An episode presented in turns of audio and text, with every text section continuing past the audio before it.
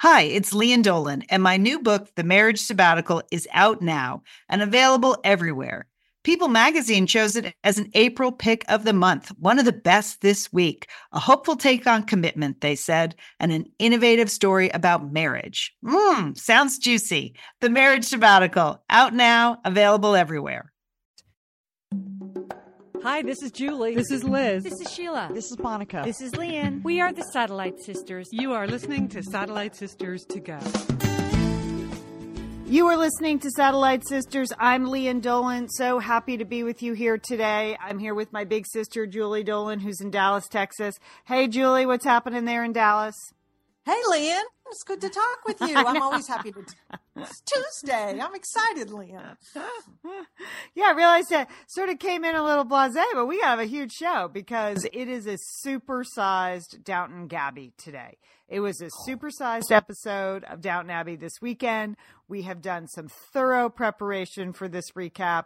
Uh, there is speculation about what we're going to see in the finale, and it's hard to believe there's only one Downton Abbey left. I started to get a little sad, didn't you, this Did- week? I know. I know. This episode in particular, when it's going, you're going to be able to watch this over and over again. It would just had so many different elements to it. So yes, I don't know what we're going to do. I know, Uh, and then just- also The Good Wife is ending. So for me, Sundays are really going to change because those I, those two things have been building blocks of basically my whole week for the last six years. So, uh, so we are going to get to Downton Abbey supersized version. Much speculation on the Facebook page about who's gonna who's coming back for the last show and who might die for the last show. We're going to talk about that.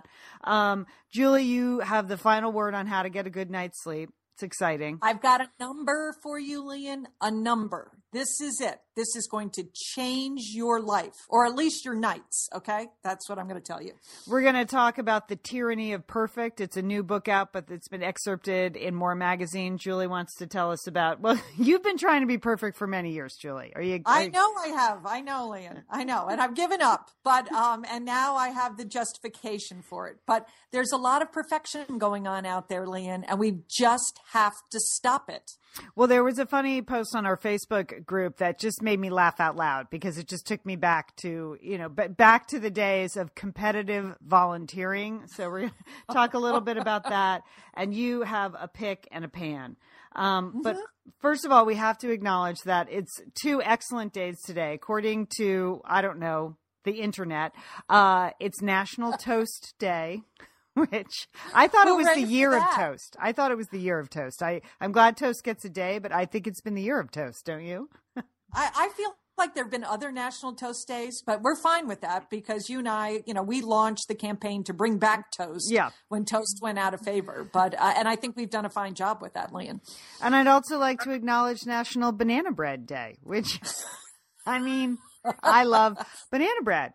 And last week for my birthday, my friend Susan, who makes wonderful banana bread, she brought me like my own personal loaf of banana bread. So I don't know if she was anticipating National Banana Bread Day or not, but banana bread is delicious and it does deserve its own day.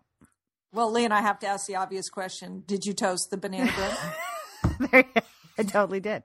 Totally did, Julie. With the little mascarpone cheese on it. Mm. Yeah. And some pomegranate seeds. So it's I know you love those pomegranate seeds. it's I just mean, a refreshing nugget on anything, a pomegranate seed. So eh, excellent day. Happy National Toast Day. Happy Banana Bread Day.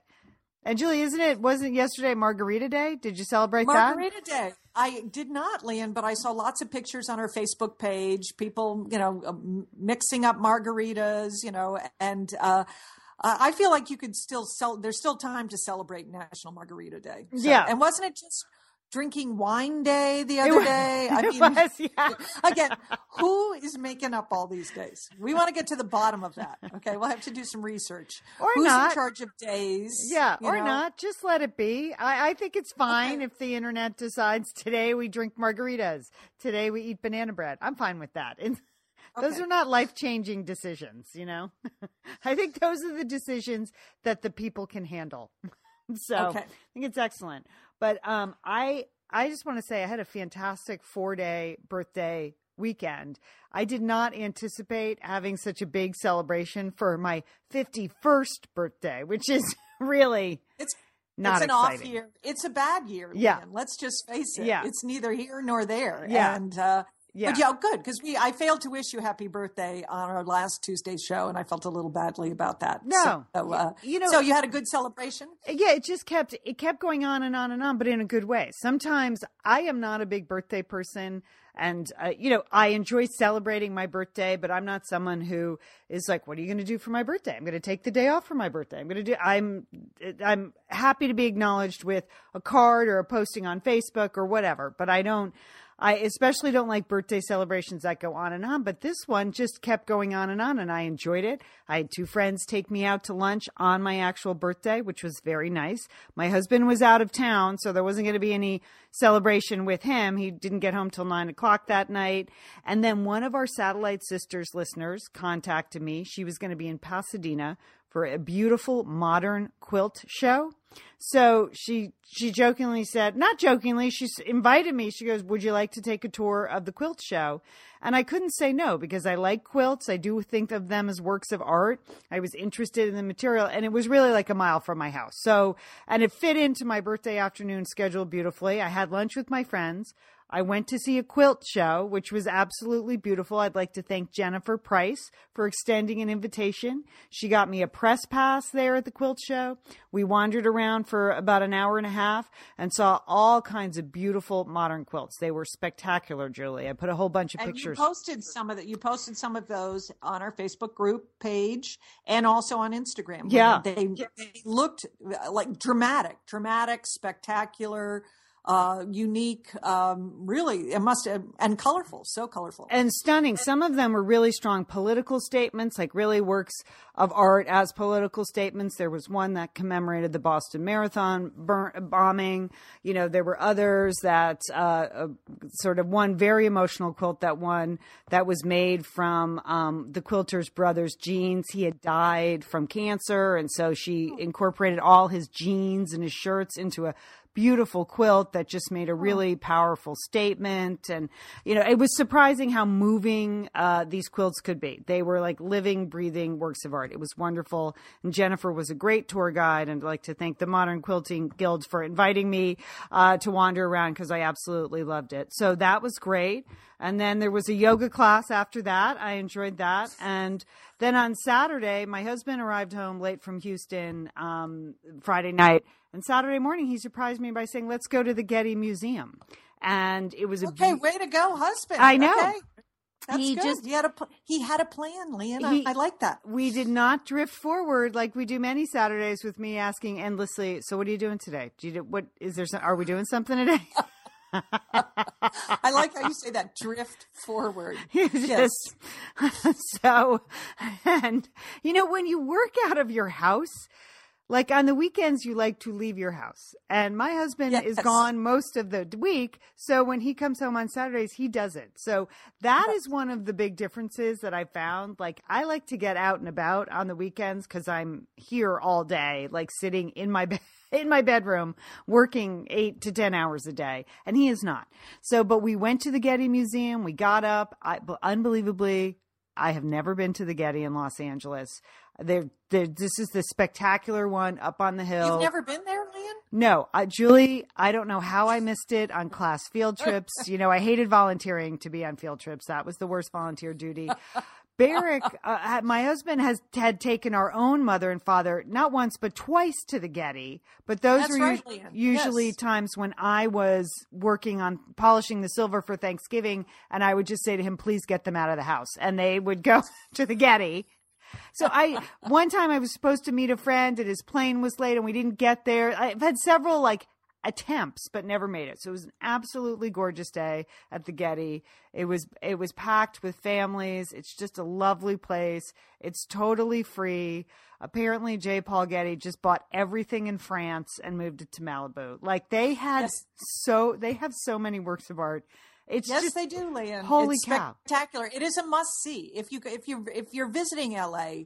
Uh, it is. I would put it on the you know top ten places uh, to go and see. It LA, is. I no mean, doubt. for the last five years, I basically pretended that I went to the Getty. When people say, "Oh, Oh, is the Getty okay. worth going to?" Oh yeah, go to the Getty. Yeah, it's totally worth going to. I was just lying. you know, it's like reading Moby Dick. Yeah, it's a great book. Read it. Uh, no, it was it was unbelievable. It was a beautiful day, and then we, you know, we met Liz for lunch. Again, we never see Liz on the weekends because we only live 25 miles apart. But in Los Angeles, that can take two hours. So. I called her up Saturday. you're- like, and Liz is always traveling, so the last thing she wants to do on the weekend is travel. So right. Yeah. So Well, we that's had good. Good. lovely lunch, lovely late birthday lunch, and then uh, Sunday we just I had the kids over Sunday night for dinner. It was family dinner, and then last night two of my good friends hosted a lovely dinner for me. For there were seven of us, girls' night out dinner, where there was laughter and there were party hats and there were petit fours and there were gifts and flowers and cards and we just had so much fun. So it was like four solid days of birthday fun. Excellent. It was excellent. Well, that is plenty of birthday celebration Plenty. for you, little sister. Plenty. You know Plenty. what? Okay, you've had plenty. and I declared, I said, next year I'm just, I'm going to take the birthday off. Let's do this every other year. Like, you know, I'm good for like, That's yeah, good. Yeah. You're set. Good every other year, but it was fantastic. But thanks to Jennifer who set the quilting thing up, and it was just a really fun, beautiful weekend. I really enjoyed it. So, um, so thank But you you to all have who another participated. weekend. You have another weekend coming up. You're coming to Austin, Texas. I am coming You're to not Austin, visiting Texas. me, but you're going to Austin, right? Well, again, Austin and Dallas are not the same city, correct? We're, we're They are not the. Okay. They're not close, Lynn. Not Okay. the least bit close. I don't Okay. feel badly. There's no guilt associated Okay, with that. No, Uh, I don't. Like it's like people saying, "Oh, I'm coming to San Diego." Well, good. I don't live there, so good for you. I or you know, or San Francisco. Like we're not. It's not the same city. California's a big state. Texas is the same. So, but uh, we have confirmed that there will be a Satellite Sisters meetup. We're doing it on. I'm gonna. I'm gonna have to look this up, or else I'm gonna absolutely get the date and the time wrong. Um, I I can't believe February is ending. That sort of surprised me. So uh, the meetup is going to be Thursday, February 3rd from 5 to 7. no, no, no, no. March. Uh, 3rd. March 3rd. Sorry, Julie. March 3rd. You messed Thursday, it up right away. Okay. Thursday, March March 3rd. 3rd from 5 to 7 at uh, what I believe is a classic Austin hangout bangers. So, which is like a German beer garden and sausage. And uh, it got the thumbs up from several Texans and people in the area. So I will post more about this on the Facebook page and also on our website, although our website is a little wonky right now. So I will do my best. But that is it. If you are in the Austin area and would like to swing by, it is a casual, no host meetup at Bangers uh, soon, uh, very, very soon, because February is ending. So March 3rd, 5 to 7 bangers in Austin. So Yeah, it's always it's always tricky when you have like a month end in the middle of a week. It And then you get a new month in that same week. That that really throws a lot of people off, Lian. So Yeah, yes, it- I understand that. But yeah. a good choice. A German place. You Yeah. know, we have German heritage. You know, there are a lot of Germans that settled in Texas. People don't always know that, but uh, so I, I think it's going to be good, Lian. I think Yeah. it's going to be a good choice for you. So thanks to Betsy, you know, Betsy was there in Nacogdoches with you, and she's gonna Yes. be there in she's gonna be there in Austin. She is our she's been deputized to run Texas for the Satellite Sisters. She's Yes, our she is. campaign manager there. and she will she'll be great on social media too Lian i, I know there's going to be a lot of pics so i'm looking forward to that good work betsy Yeah, so, and she's bringing her son, and I think my husband may be there. I can't oh, guarantee, but oh, he. well that is a bonus round to have a spotting of a satellite sister husband yeah, so, that's so, Lian. yeah, I thought he had a, a work dinner. That's why I picked that night. But no, turns out he was not invited to that. okay and so he's, he's, happy. he has german heritage as well Yes. so he's he will enjoy that That's So exactly I what I said. Lian. i look exactly what I said to Betsy. I said that's a great choice because he loves a German beer and a German sausage. So excellent. So that's the plan in Austin, Texas next week. Excited to go there. Okay, Lian. Well, I wanted to tell you about an article I read. We're sort of shifting gears here, but I just, it was, it's so well done. I want to call people's attention to it. It's written by Deborah Spar, and she's the president of Barnard um, College uh, in New York. And she wrote an article in the February issue of More magazine called The Tyranny of Perfect. And this is really, and it starts off in this article. It's about her own her own life. here she is. She's president of a university, and she, you know, it was uh, springtime in New York, and she had arranged to take to go with her husband and her three children for a weekend in the country. Okay, and she had just planned that they were going to have a nice barbecue, that they were going to make apple dumplings, there was going to be swimming and canoeing. And well, it didn't quite turn out that way. Uh, that immediately she started screaming at her 12 year old child who had failed to wash their hands before starting to make something make prepare some of the food she was yelling at her 18 year old because the 18 year old was just morose and uh, just yeah. not helping at all and then she was mad at the 15 year old who apparently was sick but had failed to mention that he was sick before they left and then because she was screaming at her kids her husband mentioned that, and so she started screaming at her husband. So all in all, just sounds relaxing. Just a wonderful, perfect weekend.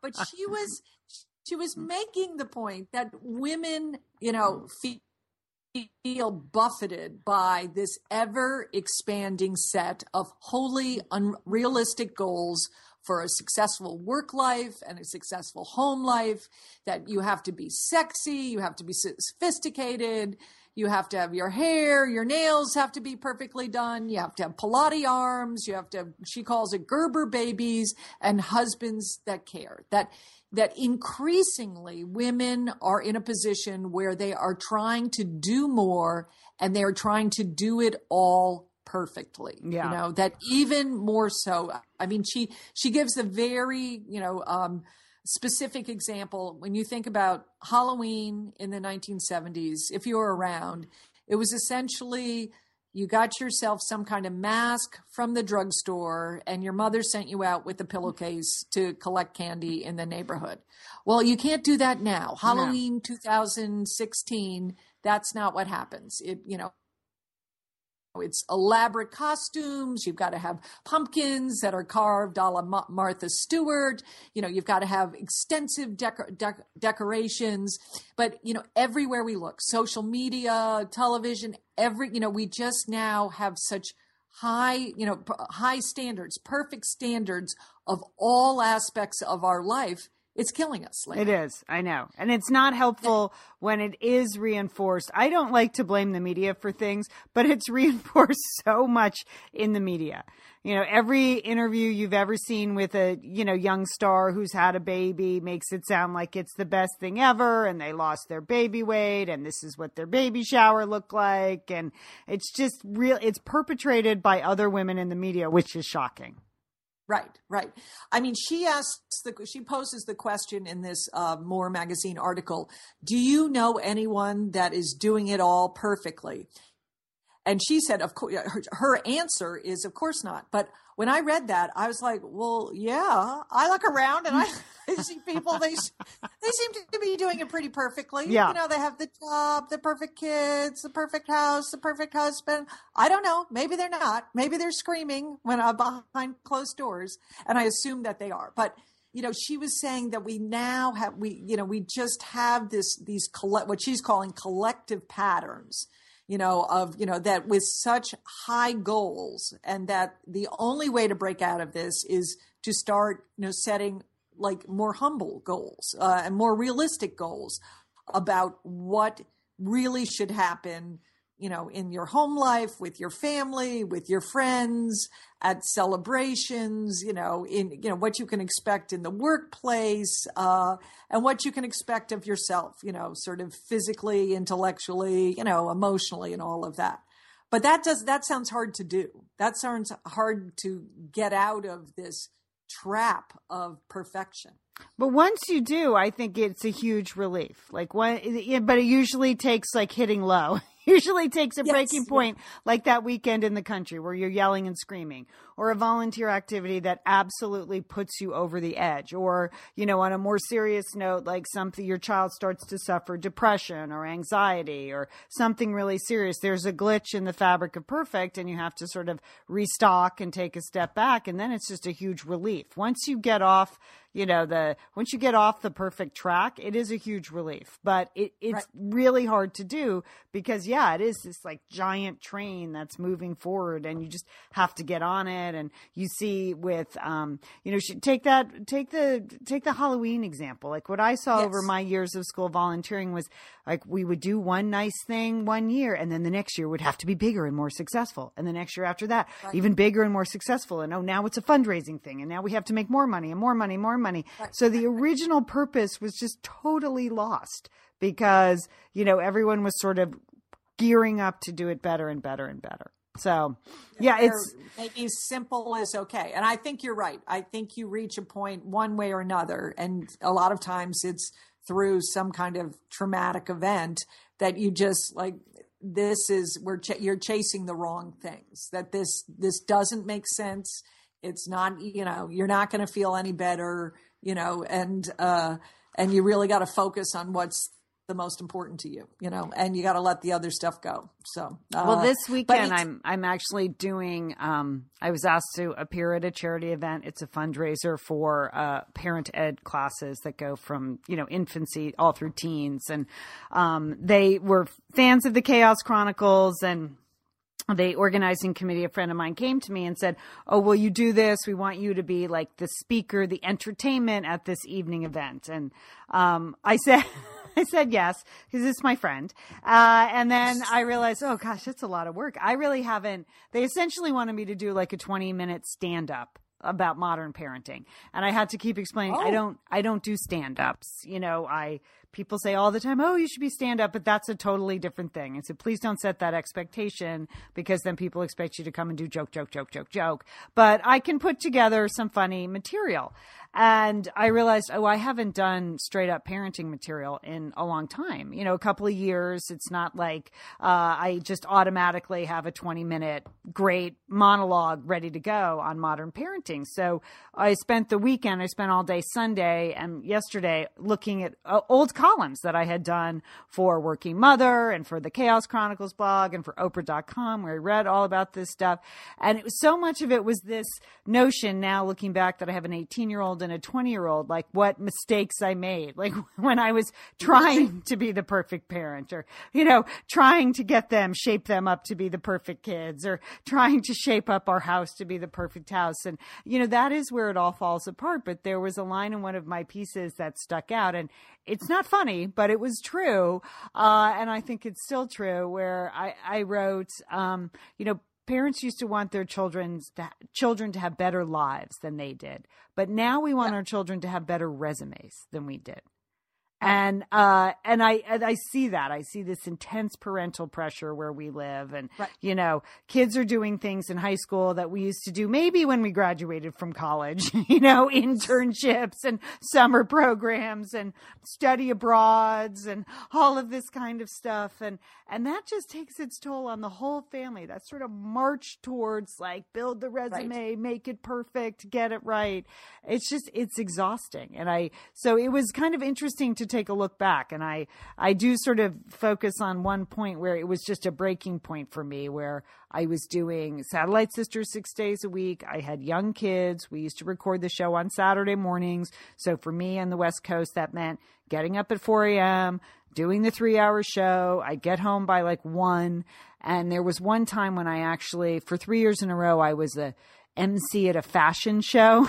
like a kiddie fashion show. And again, the intent was all good. Like, but it was, I remember sitting in this fancy club in Los Angeles and having this this overactive volunteer barking at me because I wasn't reading the copyright and I had worked six days and my husband was God knows where with the kids and probably hadn't fed them. And I look around, I'm like, okay, so let me get this straight. I'm here with other people's children, raising money for even other people's children. Where are my children? What am I doing here?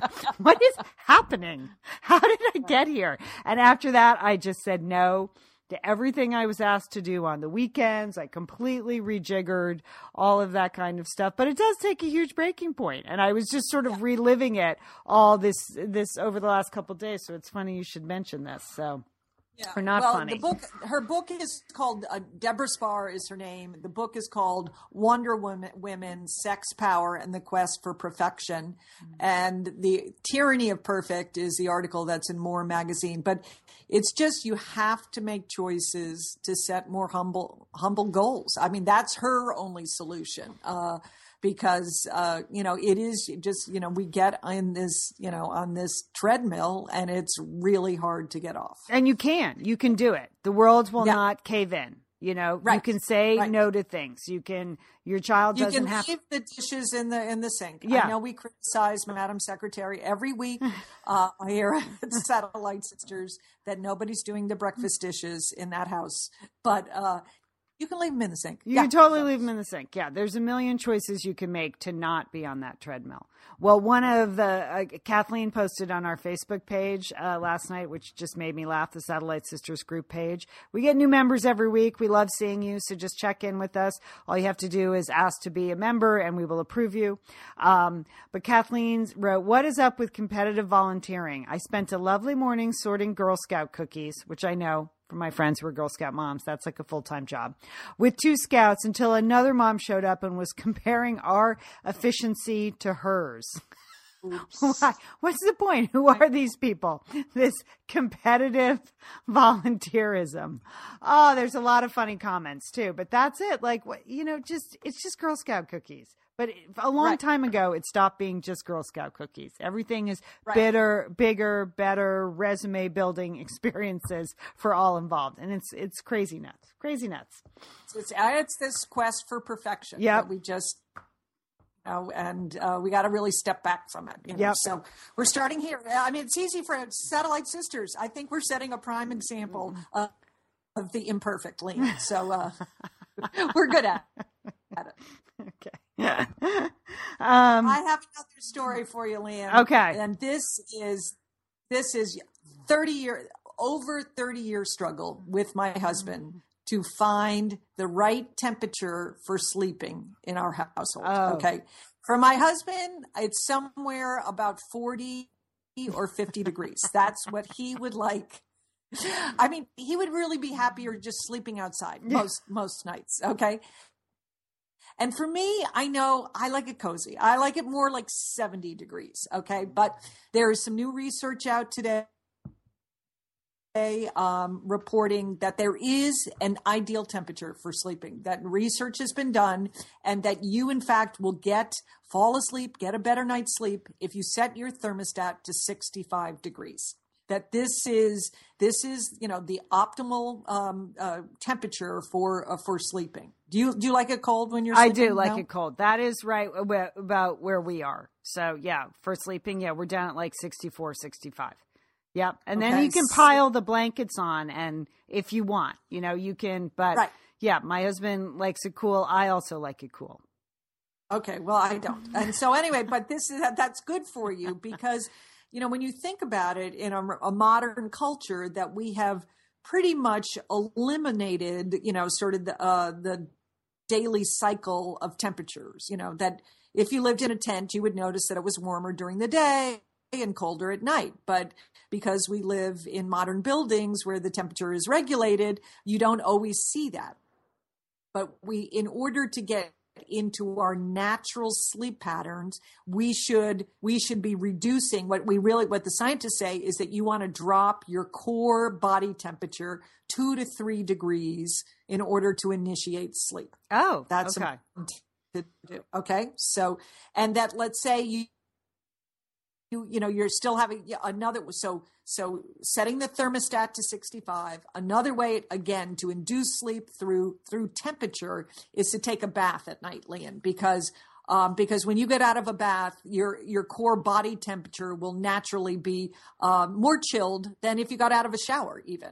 Now, this research is coming out of London, and you know how crazy Brits are about their bathtubs. So I think there may be some bias in that, but you might want to try it. That a hot bath works the same to cool off, to, to reduce your core body temperature. That's very important. See, that Now, doesn't the other- make any sense to me at all.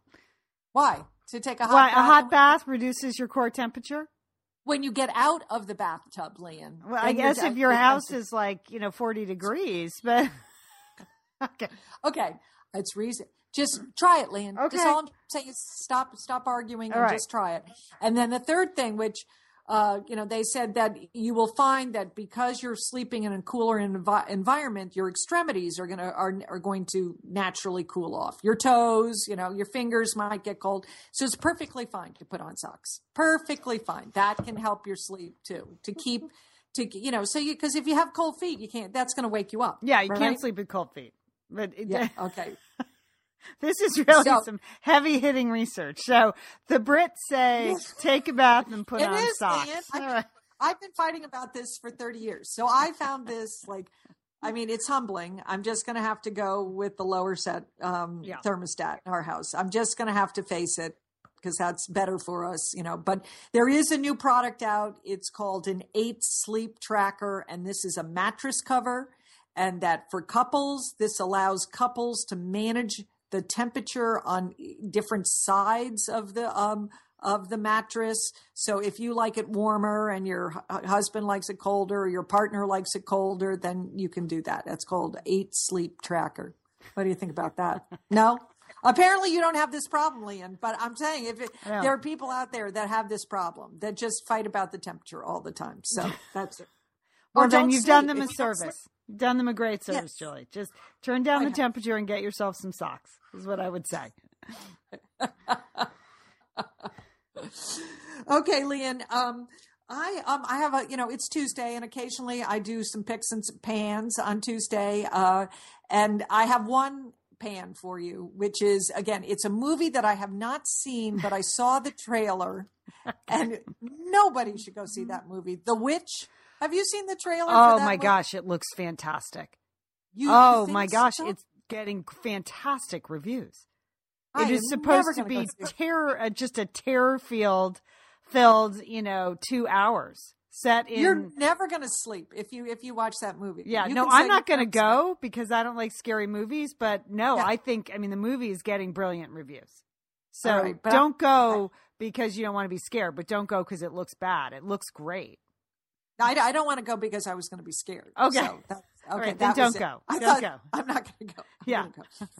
Uh, but Lian, I do want to recommend a book uh, it, by Janice Y. K. Lee, and the name of the book is The Ex- Expatriates. She is the author, uh, New York Times bestselling author of The Piano Teacher. Did you ever read that book? Mm-hmm. I did, yeah. Okay. So she has a new book, uh, and it's set. Uh, that's about expatriates living in Hong Kong, um, and it's the story of three women, and these women are perfectly imperfect, is what I'd say. And this book is just fantastic to read. It is. Uh, it is. I couldn't put it down. I've recommended it to a number of people, and I want to recommend it to the Satellite Sisterhood because it's just a great book. It's um if if you like because i was an expat i you know it is so well done from that perspective like all of the things that she talks about and how people live you know in some in some of these places um, i could really relate to. Um, but the women in the book the characters are just you know just so interesting so different um, so strongly written that you really have a great deal of empathy for the three main characters in this book so the name of it is called the expatriates by janice y.k lee Yeah, it has been getting great reviews. Of course, I thought of you when I saw it because, um, you know, you were an expat. So, oh, that's good to know. You're the first person I know that's actually read it. But yeah, it's been getting great reviews. So that's a good one to put on the list. Excellent. Okay. All right. Well, so don't go to the witch, but read ex- the expatriates. Excellent. yes All right, we are going to take a quick break and then come back for our supersized Downton Gabby. Um, it really, even if you didn't see this episode, I think you're going to enjoy this recap, Julie. we worked hard on it, right? absolutely All right, take a break. We're the Satellite Sisters. We'll be right back.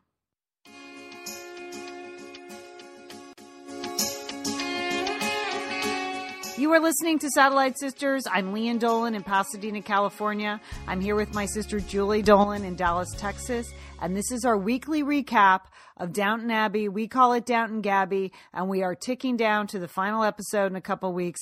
But this week's episode was a supersized portion of the best of Downton Abbey, I thought. Julie, what did you think about this episode overall? Wow! Oh wow! Oh wow, Lian. It had everything in it, and um, and I, you know, that's it was just so many storylines coming together, so much good stuff, so much emotion, drama. It was it was really well written.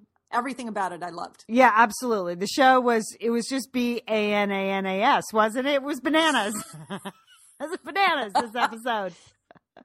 we finally bananas we got marriage proposals, we got marriage unproposals, we had, you know, we had it was just we had the big fight that we'd been waiting for for six seasons between Lady Lady Mary and Lady Edith. We had uh we had scandal, we had a suicide attempt, we had, you know, the triumph of the teacher, just a lot happening here. And I agree. I think this was the best written episode in a long, long time. I think we finally got some great scenes that dived into the character relationships and real emotion. There were a bunch of shows last season I thought were just slogging through kind of the logistics of a household, but I felt like this one, the writers really dug deep. They gave the characters great monologues, don't you? Absolutely. Absolutely, Lian. And I think let's just hand the Emmy to Lady Mary because this was her episode. I do not think there are enough superlatives for how good she was. You hated her, you loved her, you cried with her, you rooted for her. And finally, you were just really concerned that like Lady Mary and Henry Talbot would injure each other with their cheekbones when they kissed. My gosh. Were those the two best looking people in England getting married at the end of the show? I know, Lian. I just, I love it. I think he must keep a top hat in the boot of his car, mm. right? I just hope. keep some morning suit ready to go for any occasion. Let's So, hope. To me, it- Lady Mary has always been the most interesting character in the show, and I just really thought she brought it all home in this episode. She had a great show. I, Okay, I think let's not Edith as well. Edith had her best show ever. All the power to Edith. She she had she had quite an emotional journey in this episode as well. She did, and it's sort of you know she made her bed and then she had to lie in it. And when that happened, she got really mad and she called Mary the B word. What was that? And she got to yell it twice. It was exciting. that was scandalous. It was exciting. And then finally, just how kooky was it that Spratt showed up as as as the uh, advice columnist in the magazine all season long? I was wondering why are the writers spending so much time on this character? That's just not sort of the rules of TV writing. Like when you name a character and you keep going back to them, there has to be a payoff for that character. You can't ask the audience to care about someone and then not give a payoff. And then there he was as Miss Cassandra Jones, Spratt, showing up in the office of the magazine. I did not anticipate that. Did you? No, I, I, had, I had no idea. I kind of knew it probably wasn't going to be just you know uh, you know a regular person, Right. That it you know that, that some mystery was going to be revealed. But it was a great sort of upstairs downstairs um, a twist to uh, to the mystery. So I like that. Yeah, I thought it would definitely be a man for sure, but I had no idea it was going to be Spratt. So that was really fun. All right, let's take this episode in um, in order, Julie, because there was just so much to dive through. Sometimes we do themes, or sometimes we do characters, but in this one, we just have to take it for what it is. It's the second to last Downton Abbey episode. First of all, can I say I'm proud of us that we have we don't know what's coming in the final episode. I haven't read anything. Have you read anything? No, no, Yeah. I, I'm in my cone of silence. I, I think our Downton Gabby reports uh, uh, reflect the fact that we do no research for for this. We just watch. We watch the episodes and we bring our comments to That you. is true. Sometimes I go to do a touch of research, and the next thing you know, I have to uh, I have to click out because I do not want to know what's going to happen. You see the headlines. So we start the first opening scene. We learn, oh, there he is. The sergeant is back, Sergeant Willis, with more news. Who has Bates killed? And no, we find that it's actually Mrs. Patmore's house of ill repute that he's there for. We speculated that something was happening last week when we saw the photographer outside her new B and B. And it turns Mm-hmm. out, yes, there was an adulterer, an adultering couple, adultering? What is the word? The couple Yes. of adulterers using her B&B as their romantic getaway. And the wife, the husband was following the wife. He had photos taken. And now Mrs. Patmore's little nest egg, her dream of a B&B has all come crashing down under the scandal of a, a, a local newspaper scandal. And everyone but Mrs. Patmore thinks this is hilarious. I know people are howling. They're laughing so hard. Anna and Mary, I mean, I've never seen them laugh like that. They just, everyone is enjoying this. Everyone at Downton Abbey is enjoying the fact that Mrs. Patmore is running the house of ill repute, okay? Except for Mr. Carson, because of course, Mr. Carson feels that this is going to reflect poorly on Downton Abbey. But, uh, uh, uh, I I felt badly for Mrs. Patmore because you know she's really put her heart and soul in this little B and B, and she's churning out those excellent breakfasts. I know. So we're going to follow that along. And then the, the storylines really get going because we learn uh, that Bertie's cousin dies. Now, Bertie is the agent of a famous estate, of a famous house, the Lord of Hexham or whatever, Lord Hexham. And, Yes. uh, little, and we find out that his cousin has died in Tangiers. So that is all very suspicious, don't you think? Just the word Yes. Tangiers. Um, Right. but Bertie is the one who's asked Edith to marry him, and he seems like a lovely chap, and they seem well suited. But whoa, what happens? We do not know, but we find out that Bertie is the next in line to be the Marquess of Hexham. First of all, I did not know how that was how you said that word. Marquis, Marquis, Marquis. I thought it was Marquess. It's Marquis? Like, what is that? Yes. It's just a funny British way to pronounce it. I know. I thought all. it was Marquis Marquis, or Marquess. yes. but Marquis. That's okay. That sounded wrong. But uh, Edith announces, uh, you know, with very, she's very cool about the whole thing. Like, well, what do you know? My my husband has now inherited a giant estate, and I'm now going to be more powerful than you. And yeah. Oh yeah, that was not going over well with Mary. She didn't like that one one bit. I thought Lord Grantham was just just going to burst uh, burst his the buttons on his shirt. He was so excited about the fact that they that one of his daughters had actually reeled in a marquis. Mar- her Marquess, whatever, however you say it.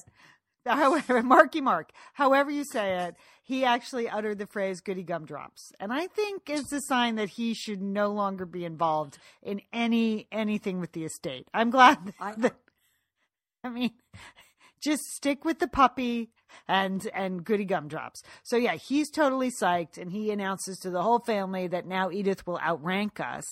And except Mary, the look on Mary's face, it was really like she had sucked a lemon, right? Right. And then- total sour. Yeah. Yeah. And then I like the fact that she didn't even believe it. Like I don't even think that's true. Well, it is hard to believe when you saw Bertie. Okay.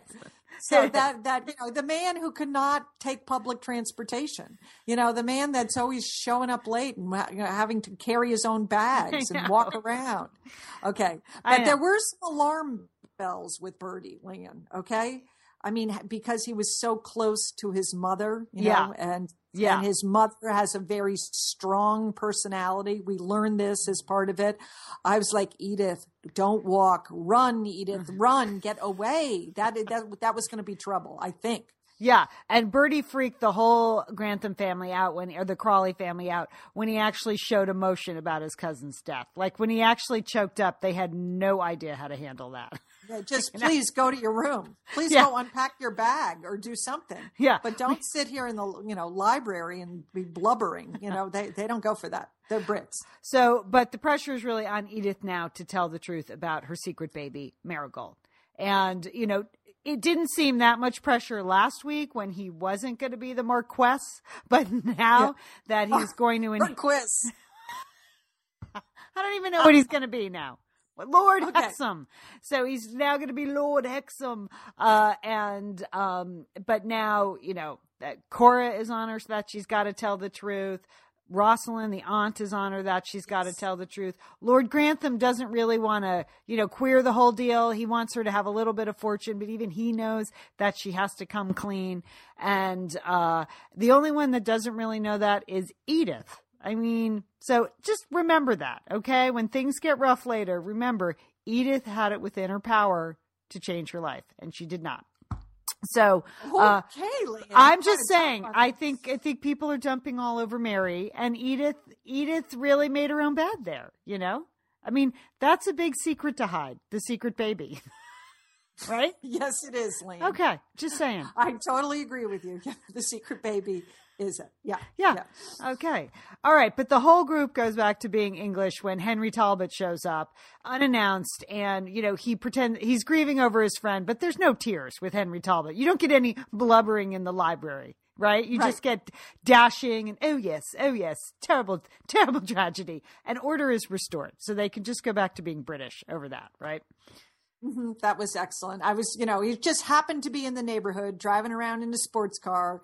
But of course, he has, you know, he has formal dinnerware in the boot, as Mm-hmm. uh, as they would say. So he's ready to go and willing and ready to spend the night at Downton Abbey. And Mary is none too pleased, but there's nothing she could do now because the invitation has been extended by Cora. So even though she tried to break up with him and she swears it's over, here he is looking fine, looking just very fine. So now we go downstairs because they're having a whole storyline down there too. Molesley has the opportunity to teach at the local school. And so he goes, he's prepared what he thinks is a Boffo, you know, lecture for the first day. And, uh, the kids at the school are basically throwing papers at him and not listening. And he's totally in over his head being Molesley again, isn't he?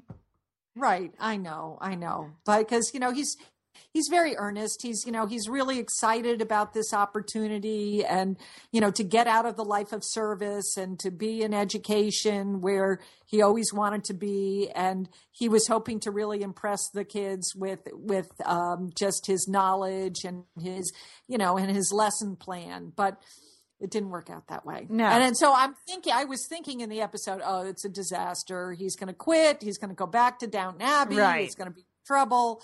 But he, but he sort of sucks it up, Lian. He, he, you know, he, he, he doesn't complain about it and he tries to work out and, and he decides to go back in and teach another day. Right.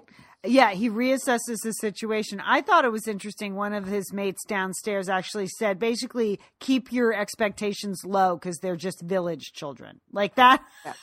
That and that was one of the servants sort of mocking their own. So uh, I, I, I always felt sorry for Molesley. Actually, he's never been, really been my favorite character, but there was a lot of humanity in Molesley. There has been over the last couple of episodes. And then we see Mr. Carson just continuing to be unlikable. After five and a half seasons of being excellent, they've just decided to make him unpleasant.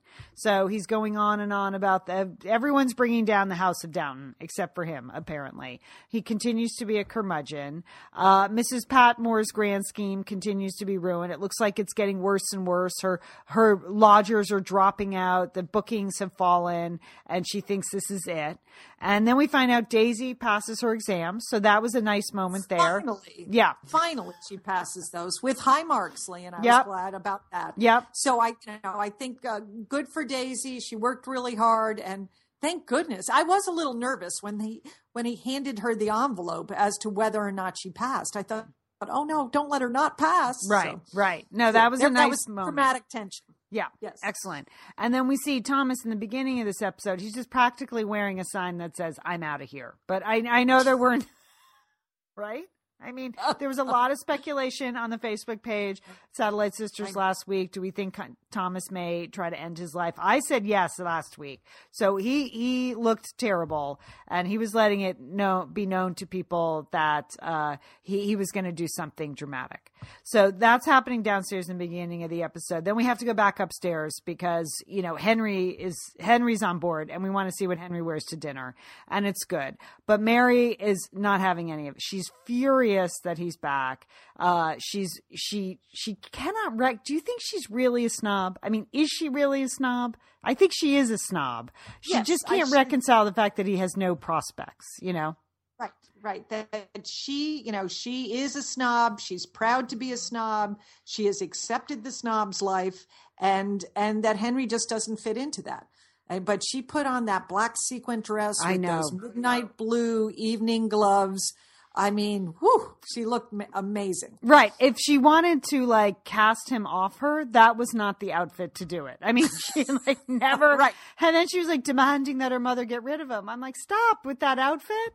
And and then there's a dramatic scene. She sort of storms out of the after dinner drinks, and Henry follows her up the stairs, and she she kind of pulls a reverse Pride and Prejudice there, where she basically tells him like, against my better judgment, I've fallen in love with you. But it's very harsh. She makes it very clear to Henry she doesn't want anything to do with them. And so much so that he does end up leaving very abruptly in the morning.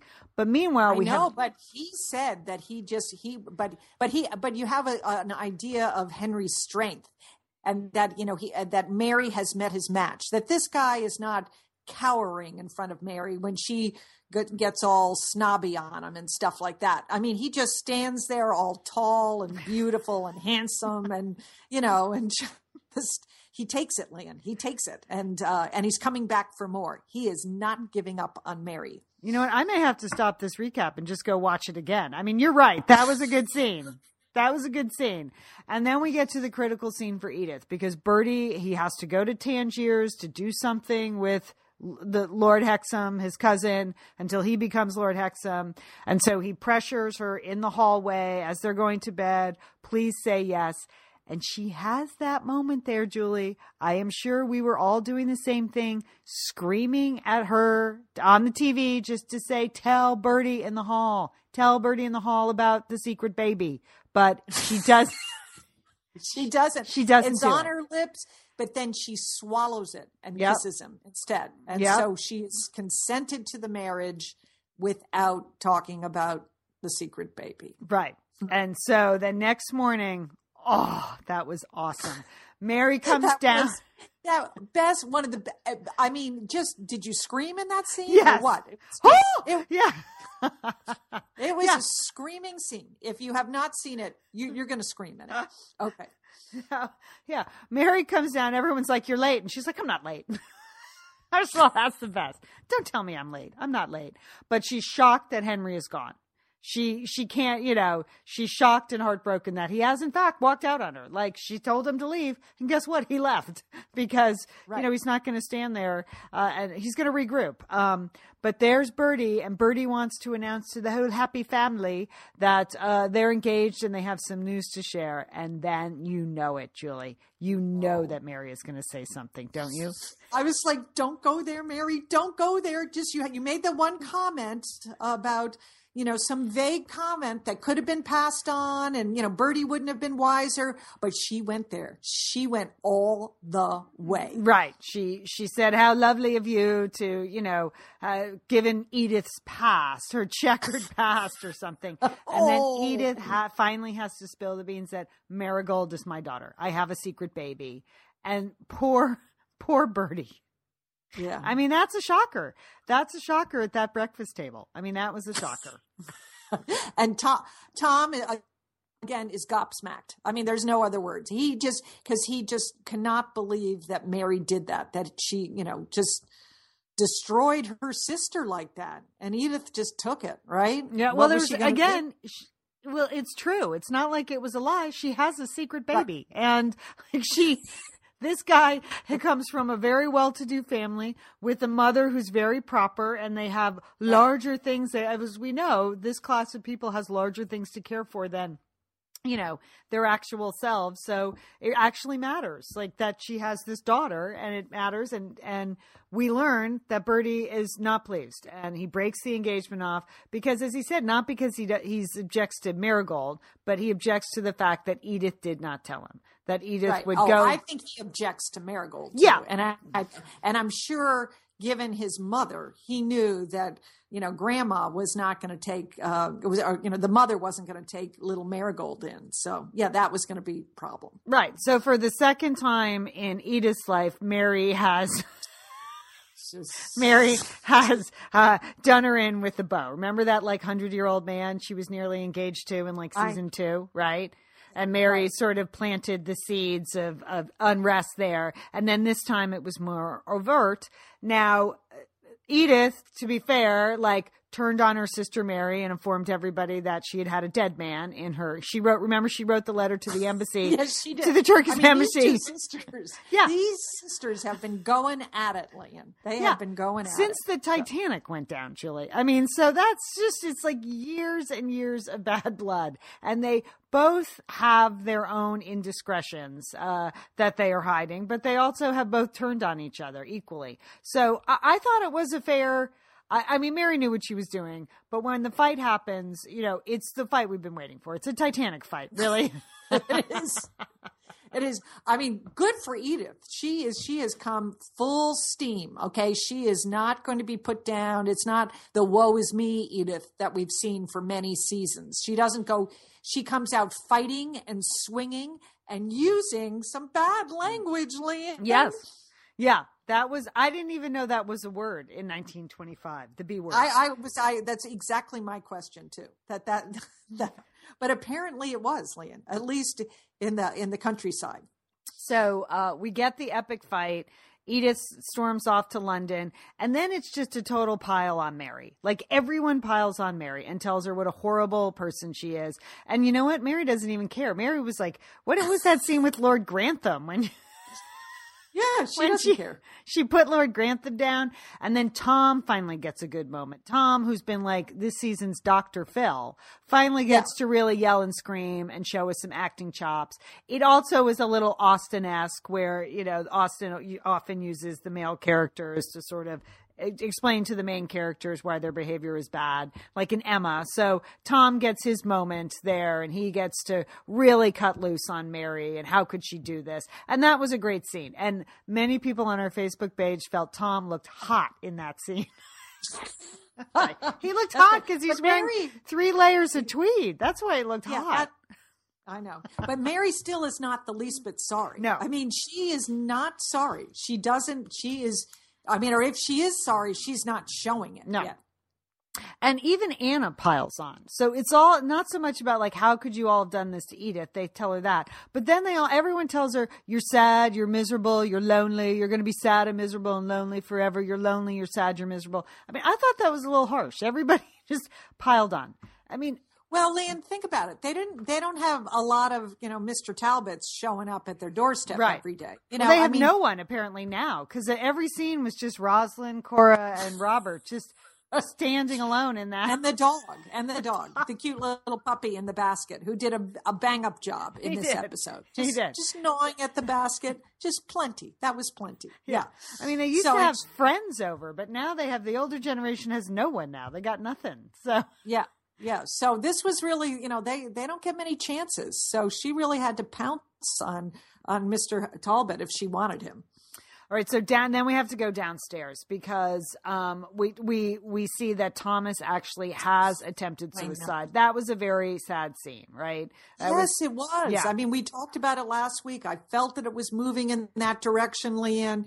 Our opinion of Thomas has really changed. I mean, you know, here he, he was this sort of scoundrel, but over time we see that, you know, he really, you know, came to like the Downton Abbey family and that, you know, he w- was rejected by all of them. He re- re- was rejected in his attempts to find another job and just really feeling all alone and very depressed. So I really felt sorry for him. And I was glad that so many people came to his aid. Yes, I mean it really sobered up the entire household. I mean so much so that Mary had to pour her own tea. So that I mean, woo. I mean that's a wonder. They could pour their own tea cuz Carson had to go, you know, deal with Thomas. And then there was that very nice visit in Thomas's bedroom where Mary comes up with Master George and there's, you know, they're drawing the writers drawing parallels between the two characters that they're sad and lonely and trying to find their place in the world and and Master George did speak in that scene, Julie. How did you feel about that? The same way I always feel. It was terrible. Just, uh, I wanted to take that orange and jam it in his mouth. No more talking. All right. Now, while this- really, I want those kids like asleep or in strollers walking away, but to give that kid a speaking line, come on. he's pretty cute though. I have to say, little Master No, George. oh, please. Uh, you know, that's the other thing. I don't know why there's all over Mary. I mean, how old is George? Like three years old? It's not like it's been that long, really, since Matthew has died. Three or four years. She's allowed to recover. So the pile on about know, you're miserable, you're sad, you're lonely. TikTok, TikTok, Lian. I mean, she's even Mary said she doesn't have that many more years, good years in front of her. So, yeah. Okay. I mean, there's she's not always going to be able to fit herself into that black sequin dress, you know. Okay. So in the meantime, Molesley finds his groove in the classroom. He reaches out to the students of other servants. You know, uh, he reaches out to these these village kids on their own level and, and says, "I'm not fancy. I'm not a toff. I'm I'm someone just like you, and I see education as a way to get out and change my life." And some for some reason they listen to him. It actually means a lot to them. And then he slays that divine right lecture, and uh, Daisy is listening outside. And I think we're going to see Daisy moving into teaching in the finale. That's what I think. I think we're going to. I hope. Yeah. So I think that would be good. I think it was a great way to deal with the with the issue of class and uh, and authority. Mm-hmm. And then there's a scene where Bates and Anna are talking, and I don't really remember much about what they say, except I just get the sense that Bates has the urge to kill again. You know, I just. I know, I know. We don't trust him. I, I, I was thinking, Lian. I was like, please, no more murders. Uh, you know, in the in this final episode. No, nobody else should die. Uh, you know, so I don't know whatever um, homicidal tendencies Bates has. Please, just you know, create some dramatic device where he's not able to execute those. To kill again right. So then we have to go back upstairs to wrap up this this extra long episode. Uh, all right the crawleys decide to do one decent thing in their lives and they're going to go down and have tea at mrs patmore's house and save uh, and save the day for her. It's a total pr stunt that they're going to go there will be people there there'll be a photographer and they will restore dignity to mrs patmore's b&b and that was a nice gesture i thought. Yeah they were really slumming it and they were enjoying it and they even took a picture with Mrs. Patmore. So very nice. Yeah. And then we have the Dowager Countess returning from the south of France. She has fled there because Cora has stabbed her in the back and she needs time to recover. And she comes back at Tom's urging. Tom is the only one who knew how to reach her. Tom is the only one she really seems to trust. And she comes back and she just has a dynamic scene with Mary in the bedroom that was very moving where we, you know, we see First of all, the Dowager says you're the only woman who actually likes to be cool and in control and sort of unliked. Like that's your that's your jam that people don't like you, yeah. which that's why I like her because she doesn't care if people don't like her. And that's when Mary really breaks down and confesses that she just doesn't want to be a crash widow again. Like it has nothing to do with class and this and that. Although I think it has a little bit to do with class, but um, she doesn't want to be a crash widow again. Very moving scene. It was That was one of the most touching scenes I've ever seen. There's there was so much love, and the Dowager Countess makes the appeal. Yes, tradition is important, but love trumps all, and that you know that's really important. And when they embraced, I thought it was so sweet and so dear. I I loved it, Lian. Yeah. And then Mary goes and visits Matthew's grave to sort of ask for permission to marry again sobbing. I was sobbing by the end of that scene. I, I thought that was an unbelievable scene. It could have been hokey, right? It could have been hokey, but it was beautiful, Lian. It was a yeah. This was really Mary's show. She just it was a beautiful scene. So, uh, so Mary like kicks in. I mean, she's had quite a day. It's been. Quite, I was trying to do the timeline on this. I was like, has this just been one really long day or like 24 hours where we had her her like you know, ratting on Edith, and then we have Thomas, and then we have Molesley, and then Mary picks up the phone, and Henry just hightails it back to Downton Abbey. And wait, well, he's a race car driver, Lian. He can get there by tea time, right? And he did. And I'm sure, much like the scene with Edith, everyone on the couch in America was just screaming, Tell him that you love him. Tell him. But instead, she gets more tea, which I thought was lovely. yeah, she tries the coolness first, but you know that was a great, great embrace, great kiss, uh, and then it just he just happens to have a marriage license in his pocket, Lian. Okay, that's our kind of guy, isn't it? He's ready to go. He's taking charge. He, yeah, and you know, an uncle who's a uh, who's a um, not a priest, a bishop, right? Right. And even Mary says, Bishop well, of Bishop of Canterbury. Yeah, yeah, we- it's it's somebody. They got some church guy, so he's good to go, and they they're going to get married right away. yeah, within a couple of days. Like not a big f- fancy wedding. They're just going to go for it in a couple of days. And uh, the wedding, Mary's dressed beautifully for the wedding. That wedding dress, simple, elegant, cream. And Edith returns. And uh, again, an absolutely beautifully written scene between the two sisters who sort of agree that we will never be best pals. But as Edith said, we're the we're the keeper of memories.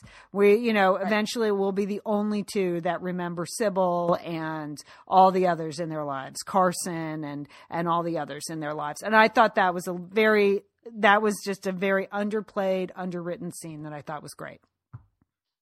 It was great. And she talked about the sisterly bond that of shared experiences that no matter what, no matter all the terrible things that they've done to each other, said to each other, they are bound, you know, they are bound by their um, shared experience. So and, we and then, that, Lian. yep, and we wrap it up. The two best looking people in England get married. Uh, just, I mean, that was just an just- astonishing, astonishingly attractive couple. And I know. uh, yeah, but the wedding, like top hats, they had the morning suits, they had the boutonnieres, gorgeous flowers, the horse-drawn carriage, which I thought was a little odd because you would think they would drive away in a race car. You I did too. I wondered driver. if that was, yeah. I, I mean, that seemed, yeah. I, I thought that was odd too. I mean, I, I, I don't know if that was like a nod. To, there had been so many moments of Jane Austen eh, throughout that whole thing. I wondered if that was a nod to Austen, but um, uh, you know what that might be, or obviously to the past. But I thought it was more specific. Yeah, I thought they would zip away in something zippy. You know that that would have been zipping away to their modern future. Because doesn't Lord Grantham say something obvious like that? Like there they go, a modern couple. You know. And I was right. like, well, not in a horse-drawn That's right. carriage.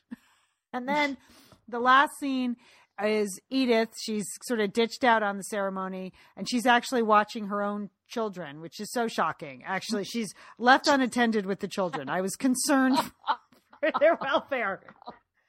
Wait, where are the nannies? No nanny in sight. Yeah. Yeah. The day and night nannies. Yeah. And the children are running around in a cemetery, and I assumed that was Sybil's grave. Did you have that sense? Yes. Yeah. Yeah. So, Yeah, uh, yeah. so now we just have one episode left. It's the big finale.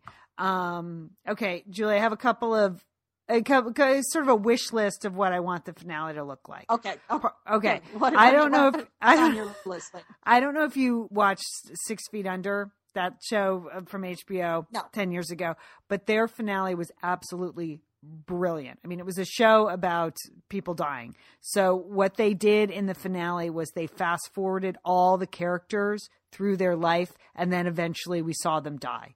And I know it sounds grim, but it was a show about death. But it was the oh. most satisfying finale because you got like a little life and a little death. You're like, oh, that's what oh. happened to the character. Like the way they did it was unbelievable. I would love to see Downton Abbey do something like that. I could also just go with the nonstop tearjerker finale, like Friday Night Lights or Lost, where I pretty much just cried. The minute the music came on, I started crying with oh, Friday Night Lights, and then I was sobbing by the end. Or maybe it's like a Mary Tyler Moore thing where the whole lot of them just group together in that giant front hall and like shuffle out the front door together.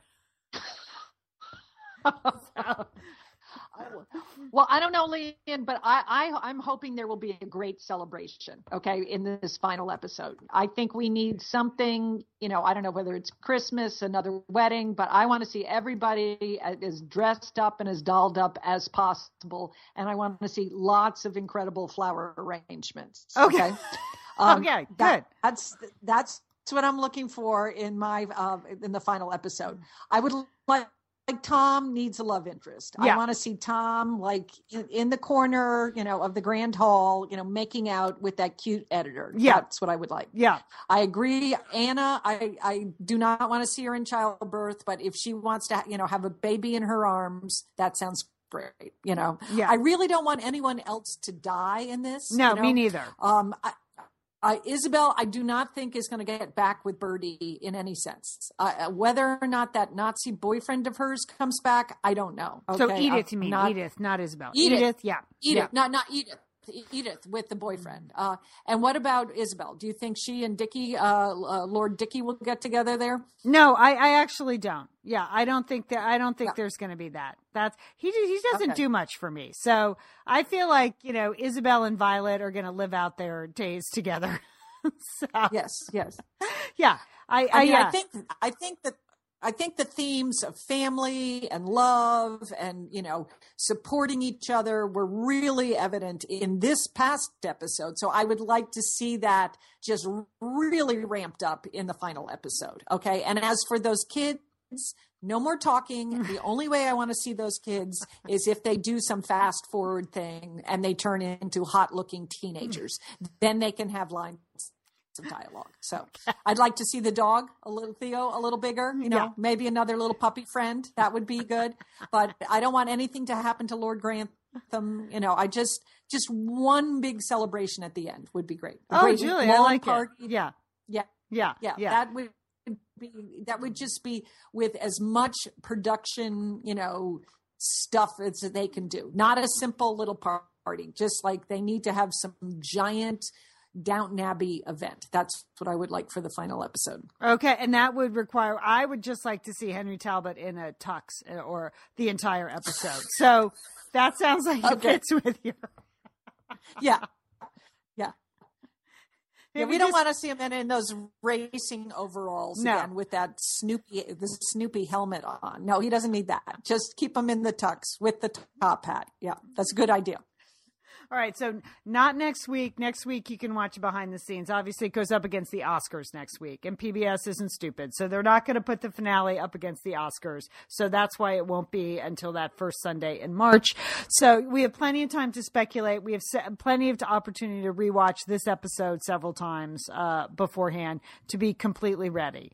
I, I thought it was fun. Like I've noticed places around here having a finale watching party, like the Huntington Library in Pasadena has having a public viewing party. But I don't want that. I just want to be alone in my house on my couch where I've watched it alone for six years. Me too. And I don't want anyone talking to me. I don't want to have to explain any characters or back- backstories. Yes, I want to be home alone. That's where everyone should watch Downton Abbey. All right. We are the Satellite Sisters. Uh, thank you for joining us today. We know you have lots of speculation, so feel free to, to join our Facebook group. There's a lot of Downton Abbey discussion there. If you have found us through the Downton Abbey recaps, we welcome you to the Satellite Sisterhood. We have lots and lots of podcasts you can download at iTunes or at our website, satellitesisters.com. All right, Julie, have a great week. You too, Lian. And don't forget, call your satellite sister.